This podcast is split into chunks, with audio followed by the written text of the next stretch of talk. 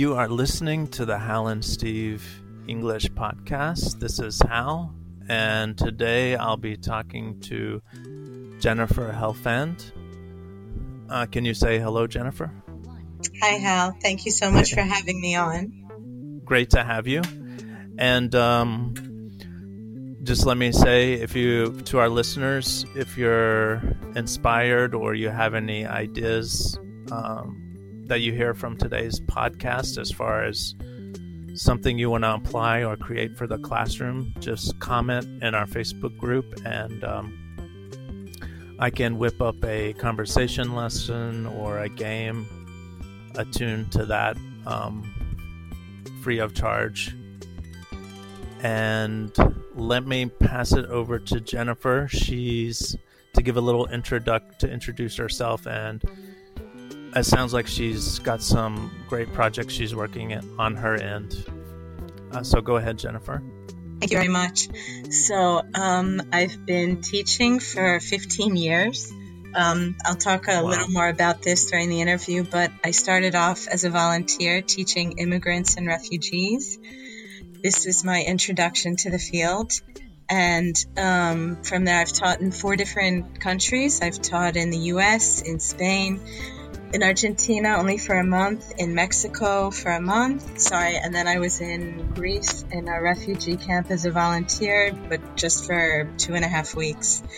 Um, I think I've taught in every possible situation you can teach in children, adults, businesses, a public school, universities, mm. adult education centers. And um, I'm also a writer, and I've published two books um, one is a children's book about finding your place in the world when you feel like you don't fit in and about the beauty of diversity. The second is a spiritual allegory about a seed who wants to become a tree because then he thinks he'll be loved. And um, those two books, they're not related to ESL, but they were only possible because of my work in this field meeting people from so many different places and, and being able to travel around. And my latest project is a non depressing blog about depression and bipolar disorder. Great. Um, is there so? Is there any way I could preview those books? Do you have them? You have them on your website, right? Yes, they're they're on my website. Okay. There's there's links to Amazon, and you can read the first I think first two chapters of the spiritual allegory called "The Life of Zara," and the the kids book Nicholas and the Misfit Shapes Find Their Place. You can see some of the drawings. Okay, yeah, I'll definitely check that out myself, and uh, I'll drop a link in the the podcast, and so our listeners can check it out. Thank you. And I will Sure, and I will also put an asterisk next to making sure to get plenty of advice from you because it sounds like you have a ton of experience um, across the world, and I think a, a, lot of our listeners may be, you know, new in the teaching world. So I'll, I'll try to tap into that. I'm, I'm happy to share my experiences and, and help in any way I can. Great. Okay, so let's start with um, can you tell us how you ended up teaching and um, and then maybe we'll bridge there into your, your first teaching job. Yes, so I started teaching completely by accident. I um, since I was 16, I, I didn't want to live in the U.S. I always thought that there has to be more to life than this. I wanted to learn about other cultures and so I always had this dream of living abroad and, and being a nomad for a certain amount of time, which is what I've become. Um, just living in different countries and experiencing different things. And I'd never traveled abroad alone. And my brother said, if you want to live in another country, you better travel to another country alone first.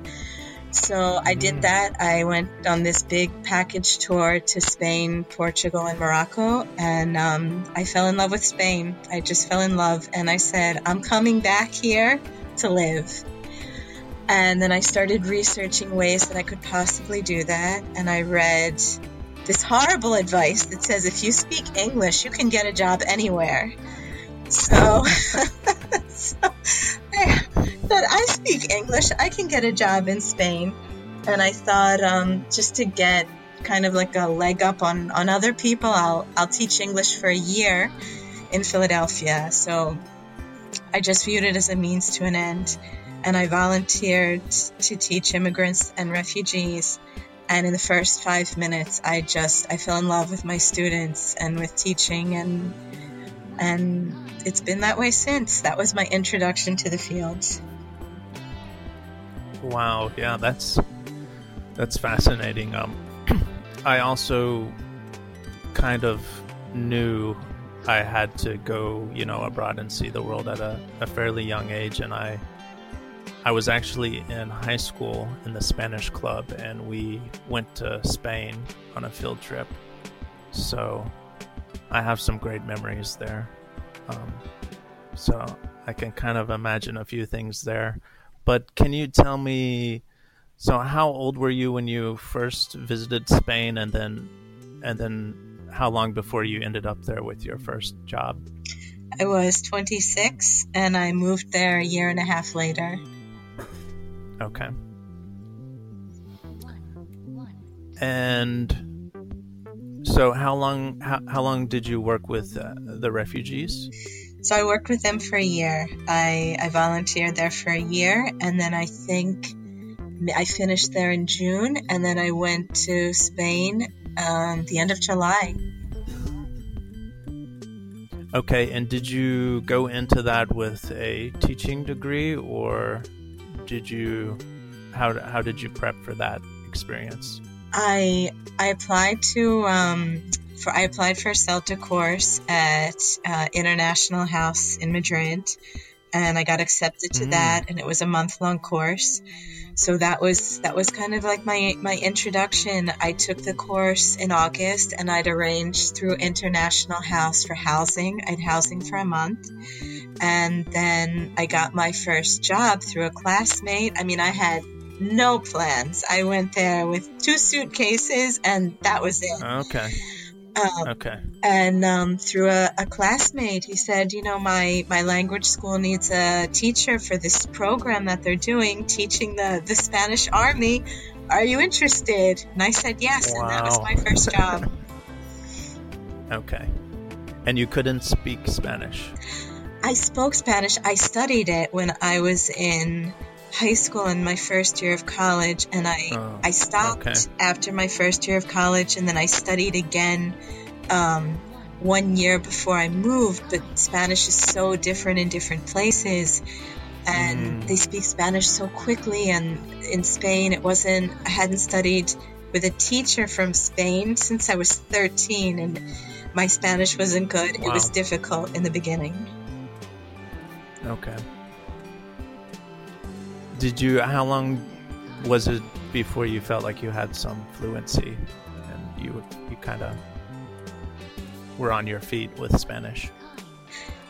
Probably three months, just because I didn't I didn't want to make any mistakes. You know, I thought. yeah, uh, you jumped right. You jumped right in you know, I completely understand when my students are afraid to make mistakes because, uh, yeah, you know, I thought yeah. I- am gonna wait and speak when I speak Spanish well, and by the third month, I thought you're never gonna speak ever until you speak and make mistakes, and. I love talking to strangers. You know, I just love talking to people. And I still remember I was on the escalator leaving the the metro station, the met, got off the metro and was going to my my home in my neighborhood, and um, I said something to someone on the escalator, and that was the moment everything changed really in terms of speaking because I felt like okay, I can do this and make mistakes, and it's okay. Yeah, that's a great that's a great point. Um, I think as teachers abroad, we kind of get some some insight into those language struggles. Uh, similarly, for me, I I've had that experience where I've wanted to perfect my my learning of Korean before I, you know, engage the natives. But at the same time, I know my students that struggle the most, they have that mentality. And how? So it's given me a lot of understanding. And how did you get mm-hmm. past that fear to just start speaking even with mistakes? I I haven't actually. so I'll go. I'll admit that. Um, my excuse. I do have one excuse. My uh, I live in Korea, but my wife is Chinese, so I kind of shifted over to learning Chinese. Um, so my Korean's kind of taken a backseat, but yeah, I still have not overcome that fear. I, I would definitely be one of the one of my own challenging students. I mean, I still feel that sometimes with Spanish, and I say sometimes my level of Spanish depends on who I speak to. You know, if I feel comfortable speaking mm. to them or not. Yeah. Definitely. Um so let's what can you tell us what was your biggest takeaway from that first year? Um you know, I was just thinking about this question because somebody had asked me about it. And um, I think it was that um, your your students are your teachers, you know, because mm. traditional education. One of the thing that things that so struck me when I started teaching was the voice that students have because. It, I never felt like English was the content. I felt like English was the means for students to express themselves and who they are. And that was so different from, you know, typical classrooms that I'd been in where the teacher has the information and, and you need to learn this. And so I really, I mean, I didn't have any training. I had this, you know, three, three eight hour, I think it was eight hours of training, three weekends in a row before I started teaching, and that was it. And I was so nervous and I was very, very shy for many years. So it was like teaching that kind of forced me to completely come out of my shell. And I hadn't prepared for the first class at all because I started as a teaching assistant and the teacher didn't show up one night. And I told my boss, who just is amazing, who I've since become friends with, um, I said, I can't do this. I'm not prepared. Yeah. I'm too nervous. And she said, You have to do it. We don't have anyone else. And the first class was okay, wow. and the second was okay, and the third one, my students asked me something, and I had no idea what the answer was. And I was so afraid that they were going to think I was stupid or wasn't a good teacher that I made up the answer. And then I went home and looked it up to make sure I was right, and I was completely wrong. like, 100%. And, um, yeah. and I went back to next, next class and I apologized to them. And I said, I'm so sorry. You know, I didn't know the answer, and what I told you was wrong. And this is the correct answer. And nobody cared. No one, you know, nobody made me feel bad. No one thought I was a bad teacher and just from that one moment I, I learned so much that it's okay to, to not know i just i learned so much from them at that moment and um, that was kind of that kind of set my teaching philosophy going forward that that i'm learning from them they're my teachers and i'm helping them out with english as much as possible but they're my teachers and i'm grateful to them i mean teaching changed my life yeah, I love that. That's a wonderful point. I I often say um, that I have learned the most as a teacher, you know, um, but I'm never able to expand uh, to explain it very well. But I think that's a that's a great way to explain what what happens is that they're kind of a vehicle for information. Um, yeah, so that's a great point, and uh, I'd also add that I was um, I mean, I, I still am uh, quite shy, but in up into high school, I was painfully shy. I think I got the um, award for being the quietest student in the yearbook, which was pretty embarrassing. I don't know why someone would make that award, but uh, to this day, my students ask me, my adult students ask me about my personality, and I say, I'm really shy.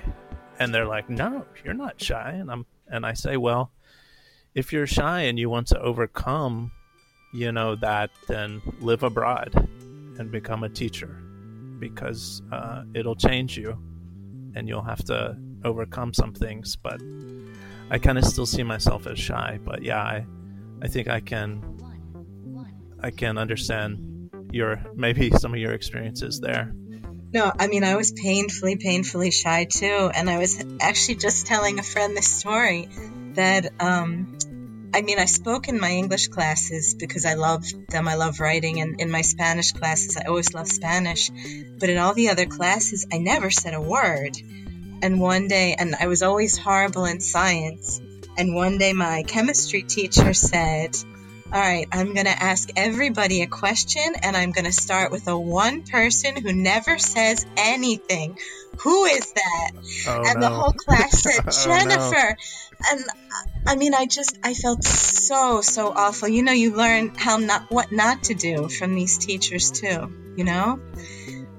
Oh man! And wow. to this yeah. day, I remember the question and I remember the answer, and I'm so sure my grandfather's like in the, you know, who had passed away years ago, they gave me the answer because I knew the answer, and he was stunned. And he said, "That's right," and he never bothered me again. that was it. Wow. yeah, that's a great story. Uh, okay, so let's move on. So, you knew that you loved teaching, or that you could learn all. There was so much there, and you knew you wanted to be abroad. So, um, how did your next move play out after that first year? I mean, I'd spent really, I'd spent a year preparing, so it was. Um, I mean, it was a huge, huge learning curve, extremely steep because, you know, I loved my students. I didn't love grammar, but I loved them, so I wanted to do a good job for them. And that course was uh, working as a volunteer. It was um, three-hour classes twice a week. So I'd spend hours, you know, reading how to do this, researching, and my boss knew that I wanted to go into the field, so she helped me so much. She'd give me these books to read, and I'd meet with her before class, and she'd explain things. And you had to apply for this CELTA program, so I already had to study to be able to answer those questions. And then I started doing research about Spain too, and um, that was that was how I prepared for my move to Spain. Just tons and tons of research, hours and hours and hours. So you're saying um, after your first year, you went back to the U.S. and studied and prepared? No, the the first year I was And- in the U.S. My first year of teaching, I was in Philadelphia. Okay. Oh, right, right. Okay.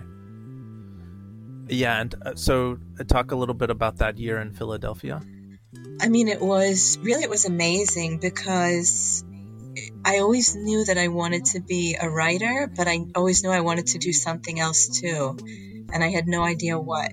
Mhm. And for years, I thought I would take my my life in a particular direction. Um, I was actually quite religious when I was younger, and I wanted to be a rabbi for like ten years. And um, life Uh-huh. happens, you know, and I lost my beliefs, but then I was kind of like lost. Like, what do I do with my life now? And I done all different jobs that I didn't like from the time I graduated college. I mean, some were okay, but until I was 28 when I started volunteering. And um, then it was just really, I loved it so much. It was just this intensive, intensive, like I threw myself into it. And I mean, I was extremely harsh on myself because I didn't know anything about the field, but instead of saying it's okay, I mean, I was okay with making mistakes. That I learned the third class. But in terms of doing an activity that didn't go well, that it's okay to mis- make mistakes didn't carry over to those activities that I was planning in the lesson plans. And whenever I do one and I felt like it wasn't good, I mean, I'm sure for my students, a lot of them were great. But then I felt, oh, that's not good. So then I would just research even more and more. And how do I make this better the next class? And so really that, that year of preparing before I went, it was just intensive studying how to do lesson plans, grammar, all different things. Okay. And that that really paid off the um, the technical training. It paid off, but it, do you felt that paid off? It paid off, but mm-hmm. I feel like it was still. It wasn't till like year three that I really felt like I could explain grammar well because, in fact, I remember in my CELTA course I had to take notes on what the present perfect was and how to use it because you learn English so differently as a native speaker than as someone learning it as an additional language. Okay. Yeah, my impression was like when I taught, I just have a degree in psychology. I don't have a teaching degree, but I felt like, oh, this is backwards. Like you should, you should have some kind of teaching experience or at least observe it and then you should study after that because I, I, I studied and I learned a lot, but because I didn't have any teaching experience, it wasn't really meaningful. Um, so it took several years in the classroom before I was figured out, as you say, there there's some differences and, and how to apply stuff. I mean, I'll say even with this steep learning curve, for me, I did it in a much better way than if I'd started to study first because it wouldn't have meant anything to me. I had to be in the class with the students. I mean, that's who I fell in love with. And, right. You know, really, I mean, then doing the CELTA course after I taught for a year, then everything felt relevant and concrete. And when I did my my master's degree, most of it was so theoretical it didn't feel like it helped me in a very concrete way in the classroom. And I had spoken with another teacher who did his master's first. And he said he walked into the classroom and he felt like he knew nothing because, again, it was so theoretical. It wasn't, you know, it didn't, he had no idea how to actually teach these classes and clearly explain grammar to a beginning level student who didn't know the alphabet, you know? Mm-hmm. Mm-hmm.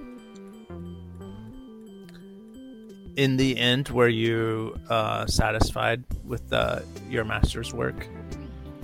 And uh, how do you feel in retrospect? if I'm being honest, no. Um, I love my CELTA course. I felt like in that month long okay. intensive course, I learned so many practical things mm. that I put to use immediately, immediately in the classroom. And it, that course was really tough because it was all day long, and then I'd go back to my homestay and study for three hours, um, three, four hours. But I, I felt like that course was amazing. I highly recommend it to anyone who wants to go into the field. Okay, yeah, let's definitely highlight that for any listeners. Um, that if you're looking to up your game or you're you're not where you're at, want to be teaching wise, that this uh, month long CELTA uh, course may be the way to go. Because I have also heard great things. I've had a lot of friends that have done it. I haven't done it myself, but as you say, Jennifer, I've heard it's very intensive and practical and a lot of experience. And then I guess maybe because it's also immersive, like you say, you're doing like a homestay or you're staying in another place. Uh, yeah. So, what do you I think there? Anything else to add about the CELTA? because I did it in Spain, I think that made it a little more intensive because I didn't speak the language well. I mean, I got to my homestay and it was booked through through the school I studied at, through International House, and I didn't understand anything she was saying. I mean, I didn't. She spoke so quickly, and she also okay. became a friend, but you know so i take this intensive and they they said you know don't plan to do anything while you're taking this course. Don't plan to sightsee. You know if you don't want to stay in the country after you do the course add a couple weeks so you can you know if you, another if you don't want to stay there teaching right? If you don't want to look for work add a couple weeks so then right. you can tour and it was super intensive and then i'd go back to my homestay and i didn't understand a lot and when i go food shopping it was difficult. So i think that made it a little more when i'd go to a restaurant that made it a little more difficult. But then i mean you you teach students in part in, as part of the the CELTA course. So you're teaching immediately. I can't remember what week in those four five weeks i started teaching. I think it was pretty soon so wow, it's intense.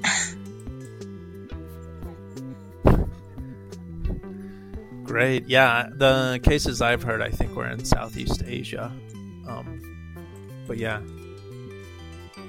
good stuff. Um, let's keep let's keep rolling here. So you finally you did four years in yes, Madrid? I was there for two years, and then I went to Mexico for a month, and then I went to Argentina for a month, and I was so homesick for Spain that I just I went back and I stayed another another two years.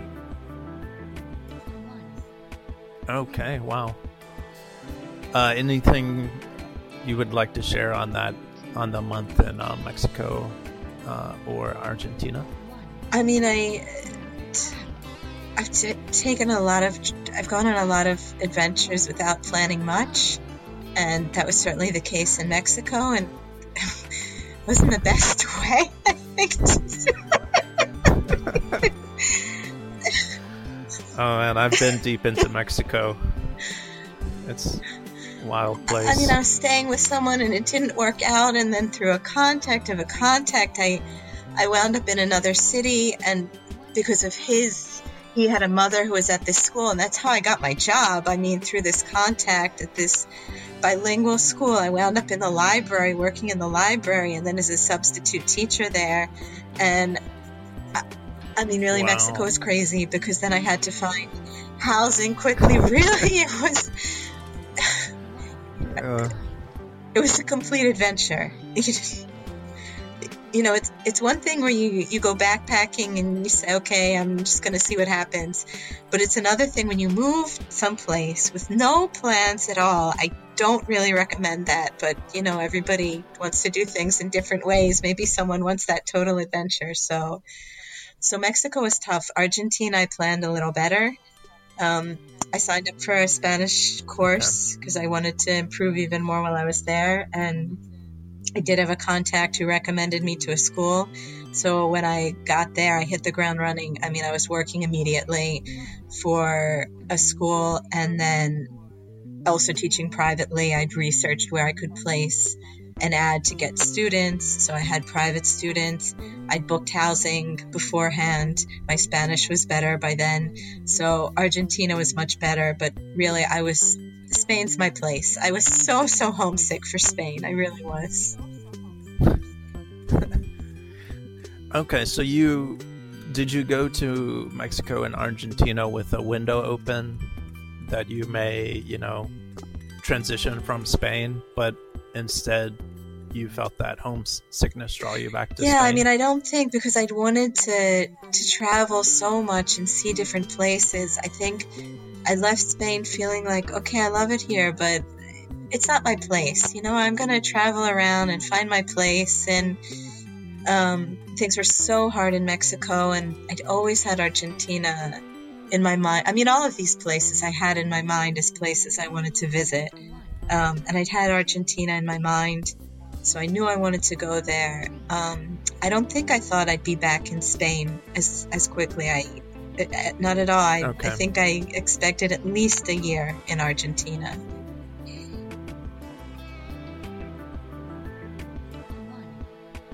Okay, great. And you you mentioned, I think, as well that you did a, a few weeks in Greece. Yes, I did. That was camp. Where does where does that, that, come last into the picture? last summer.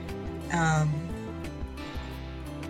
Okay. yeah, that was just something that I'd I'd wanted to do for for a very long time, and then because of something outside of Greece, I ended up not being able to stay as long as I had planned. I planned to be there about a month, month and a half, and that wasn't the case because of something outside. But um, uh, it was it's heartbreaking because there is no reason on earth that any human being should live that way. There's there's no excuse for it at all, and um, I mean, Okay. again, an incredible learning experience, but also heartbreaking. You know, there's no reason for that. So that was a kind of eye-opening, life-changing experience. I mean, I don't think it was as shocking to me because I'd already worked with refugees for before. I mean, in Philadelphia, I did my master's degree in Boston. I taught refugees there again. So it certainly wasn't like I don't know what's going on. I, I don't know anything about about refugees. That that wasn't the case at all. And I'd done again plenty of research to prepare me before I went because they, you know, about how to handle being there when you feel overwhelmed and how to handle coming back and listening to people complain about "Oh, there's too much traffic or there's not a sale at the store, you know, and just wanting to scream and yell at people and how you can't do that, you know. Yeah. Yeah. Yeah, I think for for most of us, myself included, there's a we take for granted that invisible wall that we so we're not aware of that you know those huge things that are taking place um, but we're kind of insulated from that so. Yeah I, I imagine that kind of i can imagine what you're saying being maybe frustrated coming back from that um, Yeah, and So would you maybe you would recommend that would you recommend that as well? Is there how do you how do you get involved in something like that? I contacted. I, I did research. I knew I wanted to go to to Greece. I did research about all different refugee camps there, all different situations. I contacted about ten of them. Um, this was the first one that got back to me. A lot of others then got back to me, but this was the first one. Um, so I I told them yes, and um, and I just started to read more about. I mean, they were extremely organized. They gave me a handbook about what to expect living at the camp and what to expect as a teacher. And um, yeah, I have one story from the camp that that I'd like to tell because that was just the Sure. the thing that affected me. There were three things that affected me more than any others, and and this was one of them. Sorry. Hit us. Yeah, I, I can tell you us. about all three if you want. Um, this was the one that affected me the most. We were in class one day, and my students were talking to me about all of the injustices that they were experiencing. The camp that I was in was in Athens, in Athens, and how people looked at them poorly and treated them poorly because they were refugees. And I had a student who was very, very quiet, who almost never said anything. And I didn't know until my last night there after I finished at the camp when the education director took me out to dinner. And then she told me that he was actually a victim of torture. I didn't know that. And she said when he got to the camp, his skin was gray, like literally gray, and he couldn't stand upright. So I, didn't know he was a victim of torture. Mhm. He almost never spoke in class, and he's listening, and the students are talking for about 10 minutes about all of the problems they faced in Greece. And then, in a very, very quiet voice, and he was from Syria, he said, I was a banker in my country, and I hated refugees, and now I am one. and there was Wow. dead silence, and that just so struck me, you know?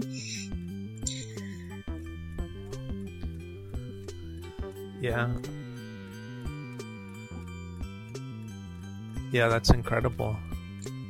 Yeah, go ahead. Uh, yeah, go ahead and share your uh, your other stories if you. Yeah, the other stories are not quite as dramatic, um, although I found them disturbing.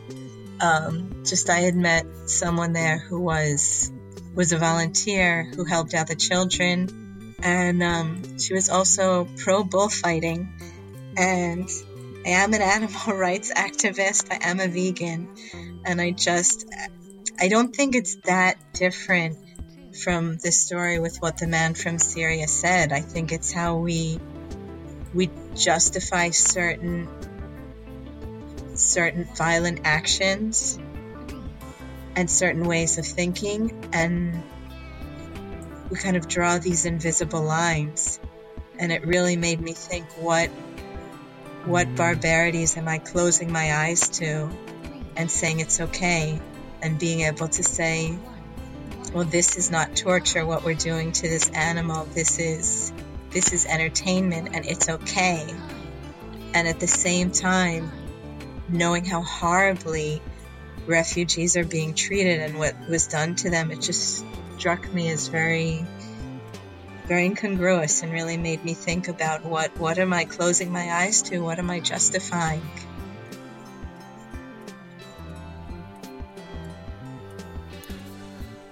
Yeah, so you're forced to rethink a lot of, of things, I guess.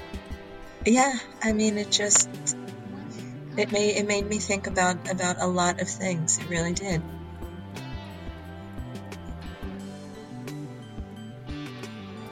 Okay, and anything? I mean, anything the else? third, this third story is kind of. hmm I mean, I, for me, they're all heartbreaking. But my last night there, people made feasts for me. I mean, it was just unbelievable. The generosity of the people is just astounding. And when I came back, one of my friends asked me, "How do you think Americans would fare in a refugee camp?" And I said, "Not good."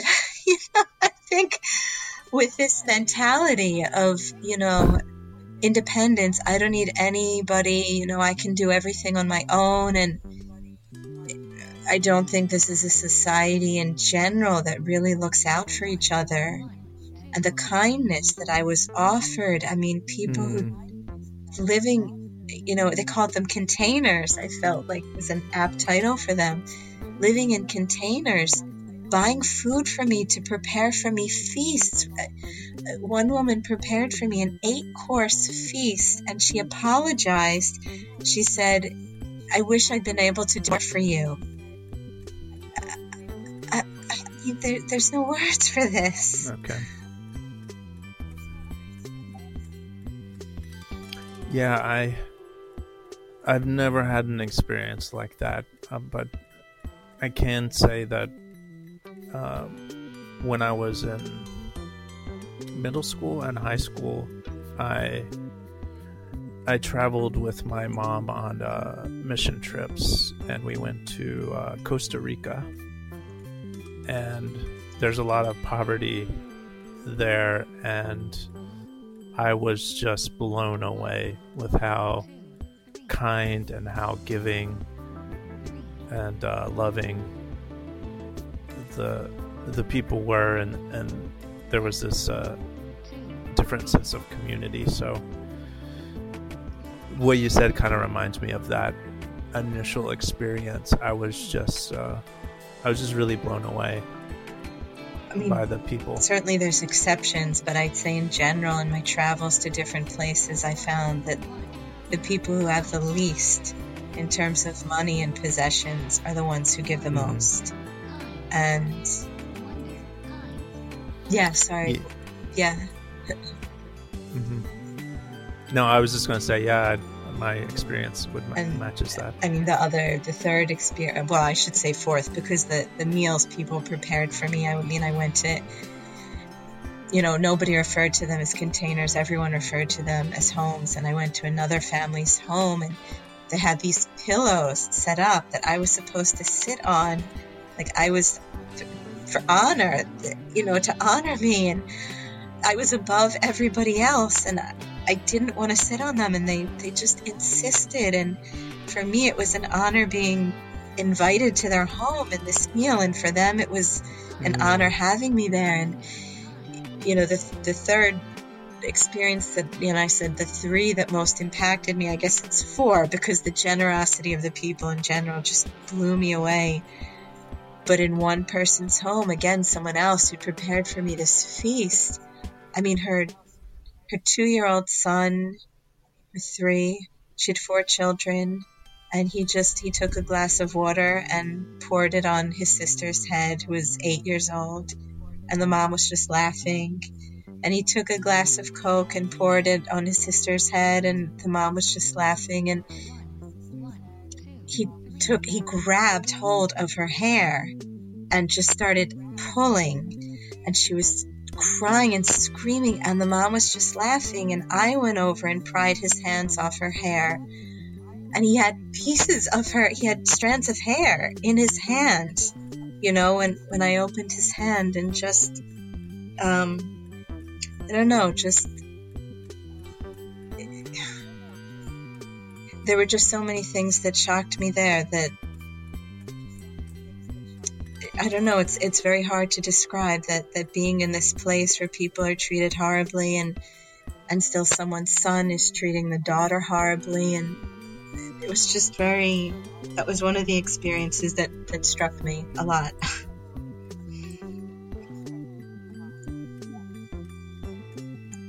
yeah, that again, yeah, that's those experience sounds so striking that I imagine going back to normalcy from that kind of thing must be must be interesting. The, the, I mean, this is of all my teaching experiences. This is where I spent the least time, and I think I'm talking about it the most. So, you know, I'm happy to talk about other other experiences. But there was, you know, another the same woman who prepared this huge meal, and with the children I mean, she invited friends to her, to this container, to her home, and she wanted me to meet them. And, you know, they, they turned up the music super loud, and we were taking turns belly dancing. And for a moment, and everyone was laughing so much. And for a moment, I completely forgot where I was. Just the kindness. Oh, wow. Okay. The, the kindness and just, it was just a very, very overwhelming experience in, in as many ways as it can possibly be. Oh yeah, I I think that's a great a great little curve or a little twist there for our listeners to hear about um, those kind of experiences. Because um, I I I myself uh, haven't heard that much uh, either. And you say that um, the way you got involved was you researched online, right? And you found like maybe 10 websites and you just got yes, in contact. Yeah. Yeah, D- despite the fact that email. I go on so many adventures planning absolutely nothing, like in terms of there are other things that I research okay. a lot, a lot, and, and volunteering at a refugee camp was one of them. And really, I just typed in Athens, Greece refugee camps, and I whatever came up, I just started researching. And I think I typed in Greece, sorry, refugee camps to begin with, mm. and the, this one in Athens was the first one to get back to me. And um, then I just started researching more about what life is like there and and what to do in different situations and yeah, just research.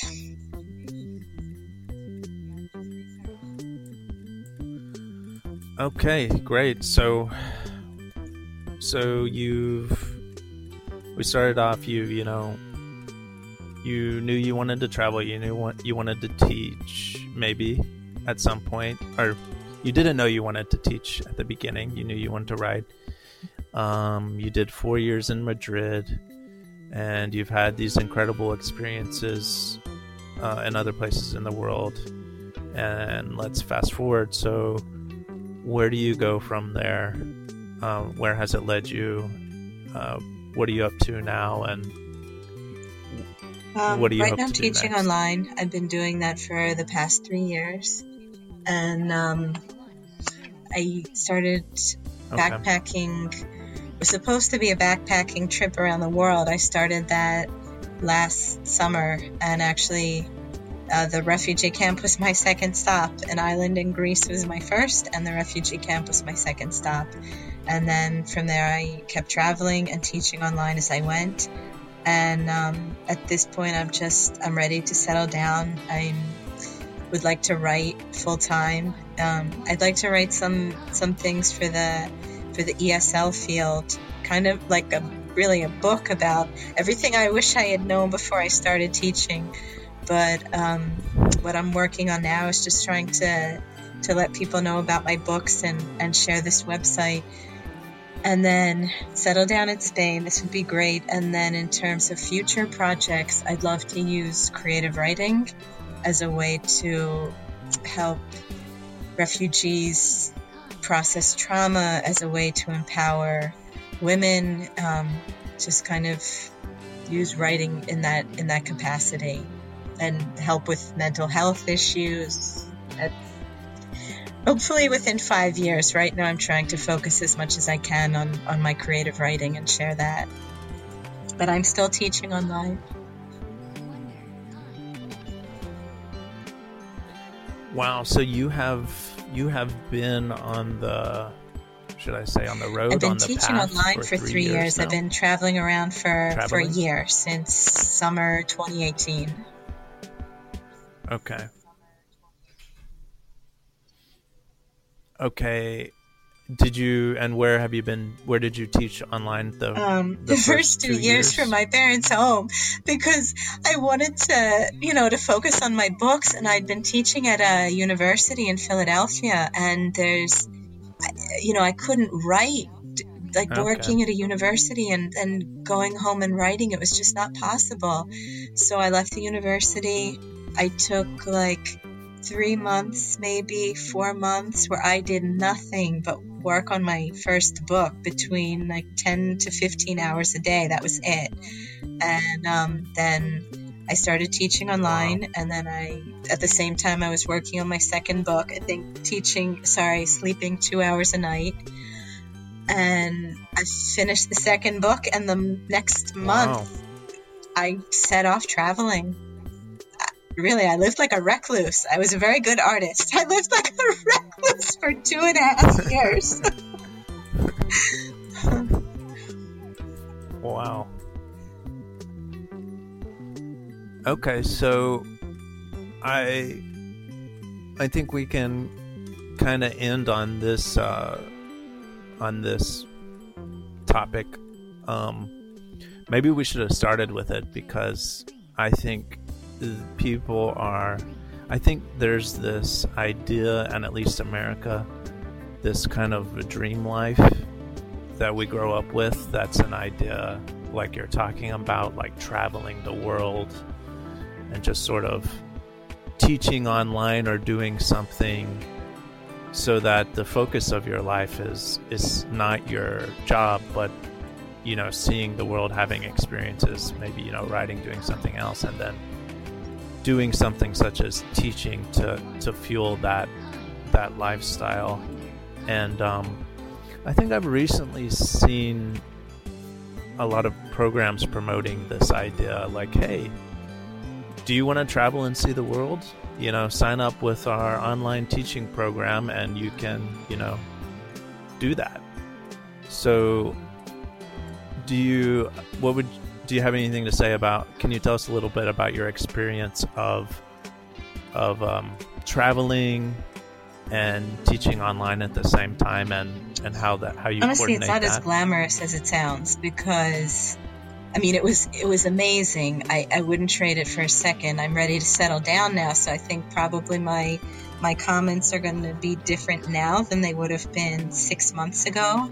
Um, it's you know you're you're working while you're you're traveling, so you know my first priority always was is there a good internet connection and i got to, to one place in in Turin yeah. and it wasn't, you know, and I email all my Airbnb people before I go, how's the internet connection? And everyone says, oh, it's fantastic. And no, it wasn't. I mean, I couldn't, I couldn't connect to, to Skype at all. So then I had to find a solution for that. And my Airbnb host was great and she found a solution for it. But, you know, there's always that panic. Will everything be okay? I, like I had to be up and running pretty quickly. I mean, I moved, like I arrived in the city, and the next day I was teaching, and you know my schedule. I couldn't.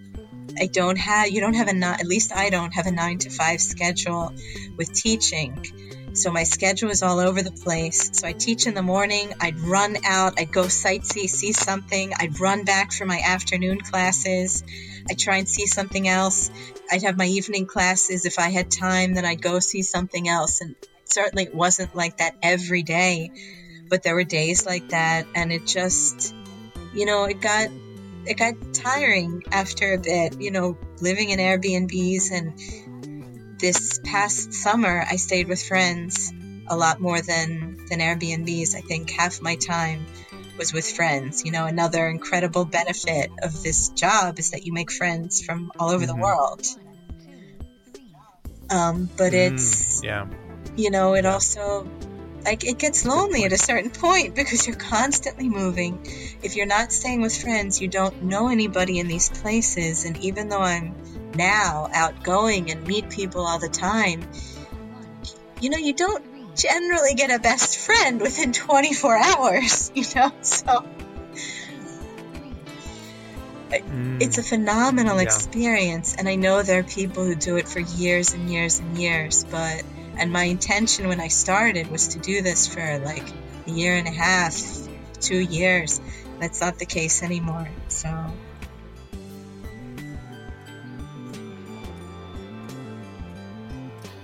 Yeah, that's.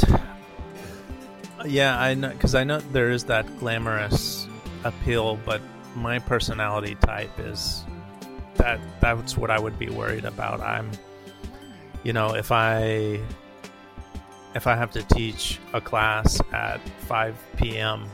and I've got the rest of the day free, I'm going to be worried, concerned about that, not not able to really fully enjoy myself like, will be, will I be able to get a connection? Yeah. You know. Uh, so I, I think I'm kind of extreme, but yeah, I can imagine. Yeah, I mean, really, situations. Yeah, sorry. Having to balance, balance, everything. everything. Mm-hmm. Yeah, that. Yeah, yeah. I mean, I'm not kidding when I said, said it was stressful because, like, I teach for myself, but I also teach for a company. So it's not like, you know, with my students, I can say, oh, I'm sorry this didn't work out. Mm, you know, I'll mm-hmm. be another, you know, 24 hours. I can't do that with a company. But at the same time, I need to earn a living. So it's not like I could just, you know, even with my own students, be like, oh, okay, if I don't teach you for another week, it's okay. I, you know, I, an internet connection was a priority, you know, so this really was a worry before every Airbnb that I checked into.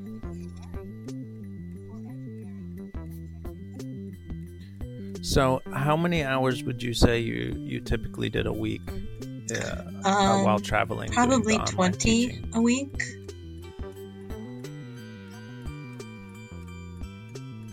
Okay, so that's you know almost full time, right? Um, almost full time. Maybe maybe that's not right. Maybe it was twenty when I started, and then as I went along during Christmas time. I mean, there's always, you know, people go on vacation, it's less students then. Maybe it was like 20 when I started off. Um, you know, I, I think that was it. And I, I mean, like, I know, I know, I, I know I lost one of my students really because I was it was just a disaster. I was staying at a friend's place and she had a bunch of roommates and one of them liked to walk around in a towel you know, when he passed by me while I'm teaching these classes. I hadn't been teaching the student very long. Oh, no. She said, Where are you? And I'm so I'm so professional in everything I do. and it wasn't like he did it once. I mean, I wound up there was nowhere for me to teach. I was teaching in the hallway, and I was teaching her like three times a week in the early morning. And this is when you know he decided he's going to walk around in the towel, and you know I know. I lost a student because of this. You also have these moments where, you know, it's like maybe you're not going to be in the most professional place. And, you know, there are things you cannot prepare for when you are constantly on the move.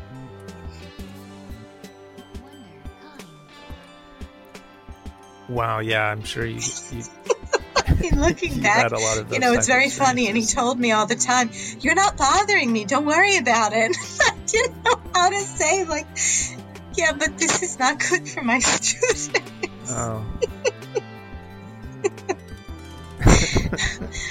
and another friend said, "You need to charge extra for these classes, like English plus." no. but wow it's all an experience.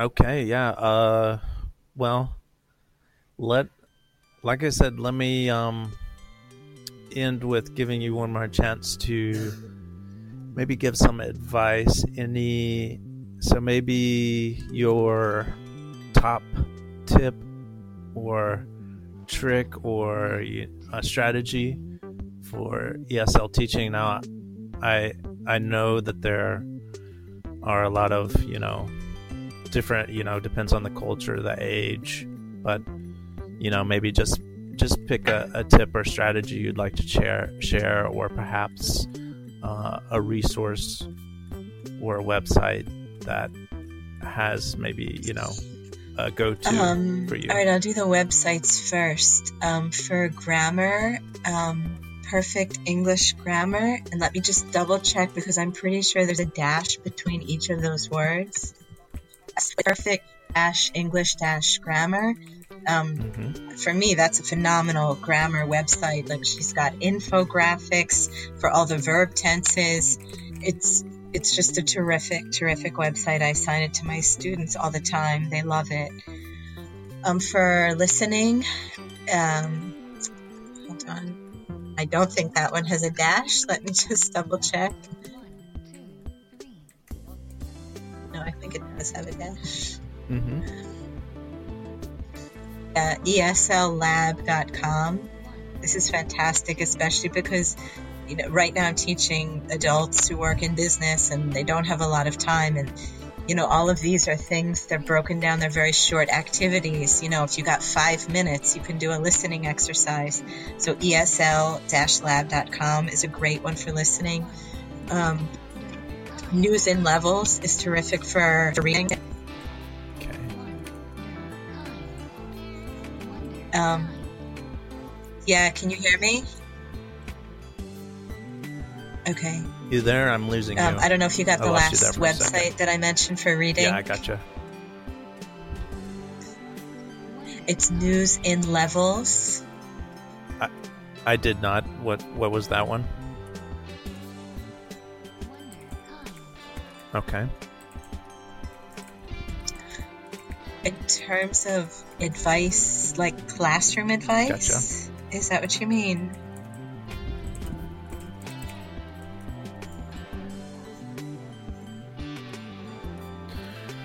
Sure, I'm gonna. I want to leave it kind of open if there's anything in particular you want to say as far as advice, but I think that that would be. Um, I guess the first thing I would say point, is if you're um, if you're nervous you know, or if you're undecided about getting into the field, just jump in. Like, you can't be more nervous than I was when I started teaching, and really, mm. it took it was a lot of work to overcome being just like painfully shy and you're never you know someone told me you're never you can't think your way into something like this you have to do it so i would say just jump in and if it's not for you that's fine but just do it um, i would say start off teaching as a volunteer with immigrants and refugees because you will meet the most amazing people you'll ever meet in your life. Just incredible.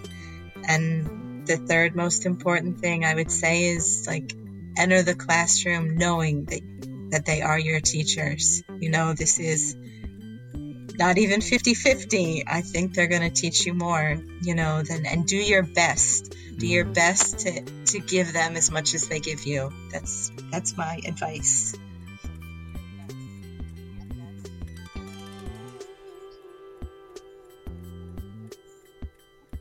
Great.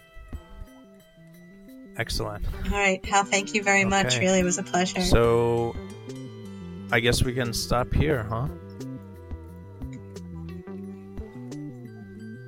It was a, a pleasure talking to you as well. I'm sure um, our, our listeners will be pretty happy with this as well. And uh, okay, bye, Hal. Thank you very we'll cut much. off here. Uh, uh, talk to you soon, Jennifer.